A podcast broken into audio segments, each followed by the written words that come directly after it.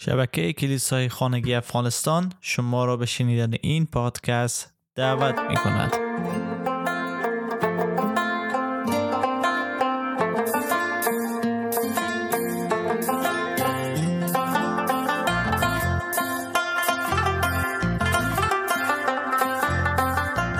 در تحقق پیشگویی ها و خود پیشگویی از کتاب مقدس که داریم بررسی می‌کنیم امروز می‌رسیم به مزامیر 110 آیه 4 و تحقق آن در ابرانیان فصل 5 آیه 56 که گفته شده مسیح کاهن اعظم خواهد بود.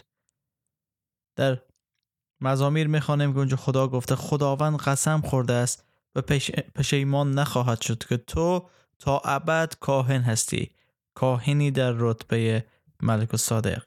و بعد در ابرانیان فصل 5 آیت 56 می‌خوانیم. مسیح هم همینطور. او افتخار او افتخار کاهن اعظم شدن را برای خود اختیار نکرد بلکه خدا به او فرمود تو پسر من هستی امروز پدر تو شدم. و نیز در جای دیگر میفرماید تو تا ابد کاهن هستی کاهنی در رتبه ملک و صادق. ملک و صادق کاهنی بود که در عهد عتیق نام رو می‌خوانه و جالب از است که ما معلومات کافی نداریم که این شخص از کجا آمد اهل کجا بود فرزند کی بود. و اگر درست نگاه کنیم دقیقا شباهت داره به عیسی مسیح که نمی‌دانیم از کجا آمد اهل کجا بود. منظور ما از به دنیا آمدنش نیست بلکه پیش از او. مسیح شجر نامه نداره چون فرزند یگانه خدا هسته و بعد اگر نگاه کنیم به کاهن اعظم بودن چی معنا داره؟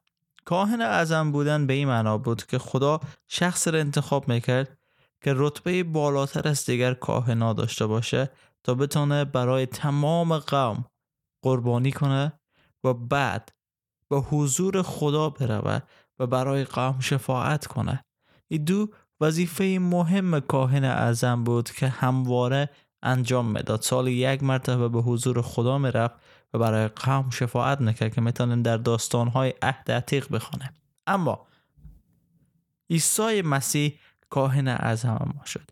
کاهنی که یک بار برای همیشه جان خدا فدا کرد و دیگه نیاز نیه که همواره همیشه برای قوم خود قربانی بده. چون یک بار خدا فدا کرد و شفیعی است که ما در حضور خدا داریم. شفیع زنده شفیعی که در دست راست خدای پدر زندگی می‌کنه.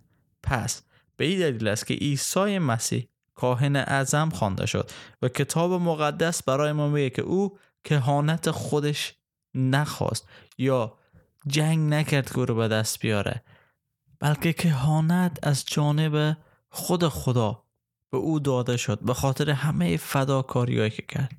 و اگر می‌خواین بیشتر در مورد کار و کهانت عیسی مسیح بخوانید شما رو تشویق می‌کنم که ابرانیان فصل هفت بخوانید.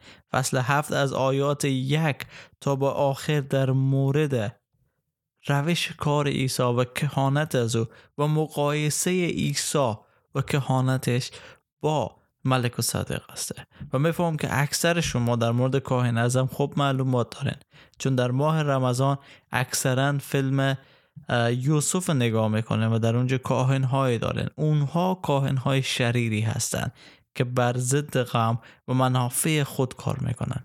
اما مسیح کاهن شد که خدا می‌خواست باشه.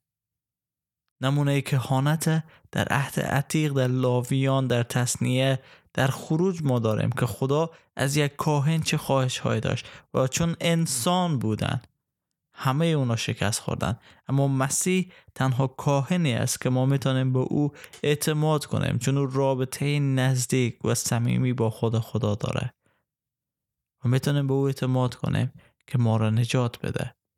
پس اما از فکر کنیم که چرا عیسی مسیح آمد کاهن ما شد؟ چرا خدا قبل قبل وعده ایر داده بود که مسیح باید کاهن باشه. و خیلی ضروری است که چرا اینقدر پیشگویی در مورد عیسی مسیح در کتاب مقدس ثبت شده. یک بار در خصوص این موضوعات فکر کنن و شاید ذهن شما بر حقیقت و راستی کتاب مقدس باز بشه. در فیض برکت و سلامتی خداوند باشید.